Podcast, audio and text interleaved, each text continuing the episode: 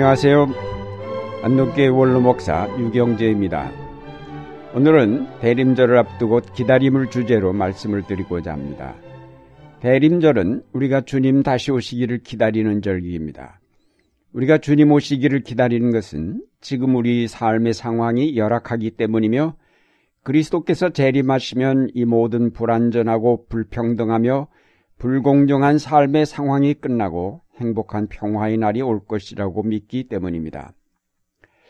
오늘의 본문은 요한복음 5장 2절에서 9절 말씀으로 베데스다 목가에 앉아 있던 38년 된 병자의 이야기입니다. 베데스다 못은 천사가 가끔 내려와 휘저어 놓는데 그때 제일 먼저 들어간 병자는 그 병이 낫는다는 전설이 있었습니다. 그래서 많은 병자들이 그 목가 행각에 즐비하게 누워 연못에 물이 동하기를 기다렸습니다. 실제로 물이 동할 때 들어가면 병이 낫는지는 알 수 없습니다. 그러나 어쨌든 많은 사람들이 그런 기적을 바라며 거기에 모여들었습니다. 혹 기적이 일어난다 해도 자주 일어나는 것이 아니라 어쩌다 일어나는 일일 텐데 사람들은 그것을 기다리며 베데스다 목가에 모여들었습니다. 그 사람들 가운데 38년 된 병자 한 사람이 있었습니다. 그의 병이 어떤 것인지는 알 수 없습니다. 그러나 38년 동안 병에 시달림을 받았다는 사실은 그가 평생을 병 가운데 있었음을 말해줍니다. 38년 동안 그는 여러 가지 치료를 받았을 것입니다. 그러나 효과가 없었고 이제는 기적을 기다릴 수밖에 없다고 생각하고 이 연못을 찾아왔을 것입니다. 긴 병에 효자 없다는 말대로 가족들도 이 오랜 병자에 대해 포기하고 그를 돌보지 않은 것 같습니다. 물이 동할 때 그를 들어서 물에 넣어주는 사람조차 없다고 호소한 것을 보아서 친구나 가족들이 다 떠나가고 자기 혼자만 남은 것 같습니다. 우리가 여기서 주목할 것은 그럼에도 그는 포기하지 않고 희망을 가지고 기다렸다는 사실입니다. 연못가에도 수많은 병자들이 모여 있었고 개 중에는 38년 된 병자보다 훨씬 동작이 빠른 사람들이 많아서 어쩌다 동하는 물에 그보다 먼저 잽싸게 들어갔을 것입니다. 그러니 이 환자가 물에 들어가 나을 수 있는 확률이란 거의 없습니다. 그런데도 그는 포기하지 않고 거기에 눌러 앉아 그 기적을 기다리고 있었습니다. 오늘날 많은 사람이 베데스다 목가의 병자들처럼 어디로부터 오는지는 잘 모르지만 막연하게나마 희망을 갖고 오늘보다 나은 내일을 기다립니다. 오늘 그들이 처하여 있는 고통스러운 상황에서 벗어나 자유하기를 기다립니다. 우린 유구한 5천년의 역사를 가진 민족이라고 자부하지만 그 긴 세월은 실상 고난 가운데서 기다려온 역사입니다. 우리 민족은 참으로 견디기 어려운 상황 속에서도 잘도 참고 기다려 오늘에 이르렀습니다. 베데스다 못의 물이 동한 줄 알고 물속으로 뛰어들었으나 실상은 물이 동한 것이 아니어서 또다시 실망하면서도 그 연못가를 떠나지 못하고 기다리는 병자들처럼 우리 민족도 오랫동안 새날을 기다려 왔습니다. 중요한 것은 그 기다림이 5천년이 되었다 하더라도 쉽게 이 기다림을 포기하여서는 안 된다는 사실입니다. 비록 그 희망이 몇백 번의 실망으로 바뀌었다 할지라도 결코 참 자유에 대한 희망, 참 평화에 대한 기대, 하나님 나라에 대한 믿음을 포기하여서는 안 될 것입니다. 아니, 이 시대가 우리에게 계속 실망을 안겨주면 줄수록 하나님 나라에 대한 우리의 희망을 더욱 확고하게 지녀야 할 것입니다. 38년 동안 병에 시달리면서 포기하지 않고 낫기를 기다리던 병자에게 어느 날 예수님이 찾아오셨습니다. 예수님이 왜 그 많은 병자 가운데서 그를 택하셨는지는 알 수 없습니다. 요한복음에 기록된 예수님의 기적은 일곱 가지인데 복음서 기자는 그것을 대단히 상징적으로 기록하였습니다.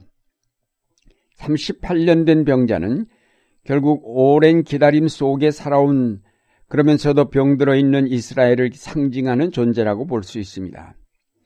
지금 요한복음의 관심은 그 연못가에 있는 모든 병자에게 있는 것이 아니라 가장 오랜 병자인 이 사람을 고쳐주었다는 사실에 초점을 맞추었습니다.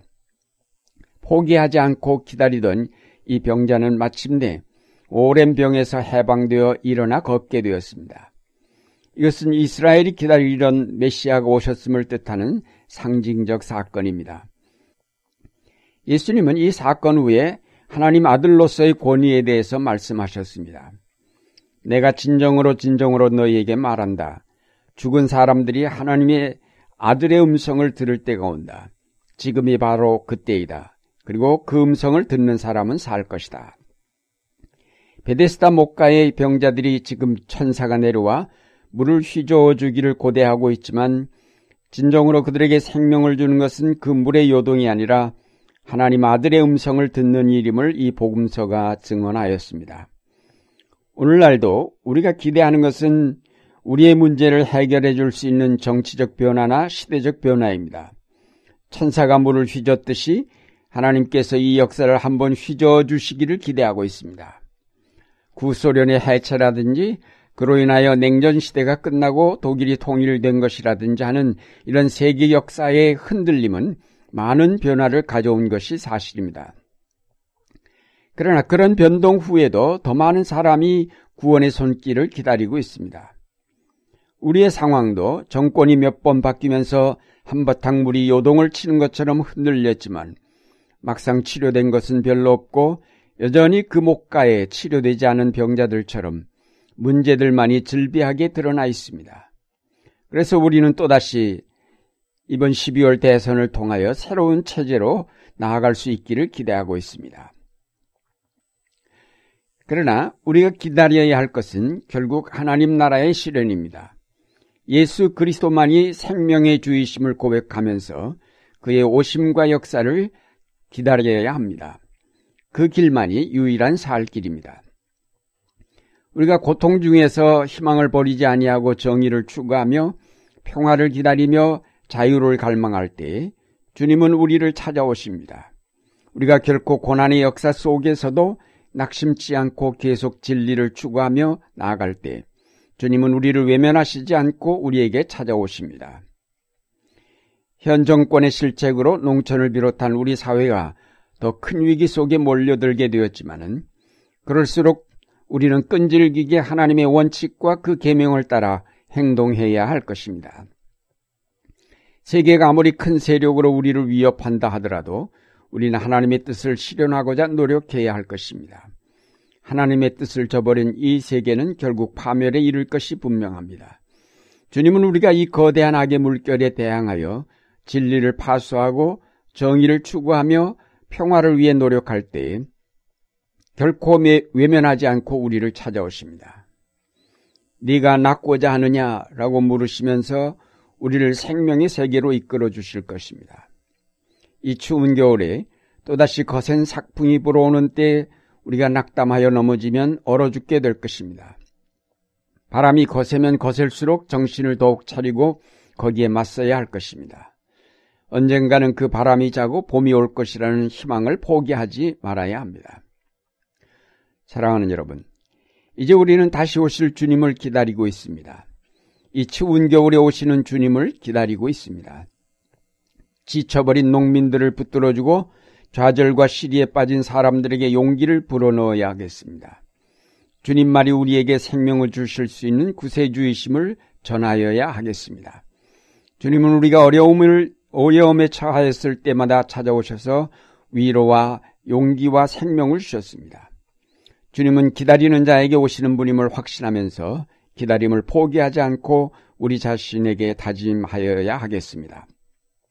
내 영혼아, 네가 어찌하여 그렇게 낙심하며 어찌하여 그렇게 괴로워하느냐? 너는 하나님을 기다려라. 이제 내가 나의 구원자, 나의 하나님을 또다시 찬양하련다. 그렇습니다. 어떠한 경우에도 낙심하지 말고 하나님의 나라를 기다리면 이 땅의 겨울은 물러가고 만물이 새롭게 움트는 봄이 올 것입니다. 이제 어떤 경우에도 포기하지 않고 주님을 기다리는 여러분의 생활이 되시기를 바랍니다.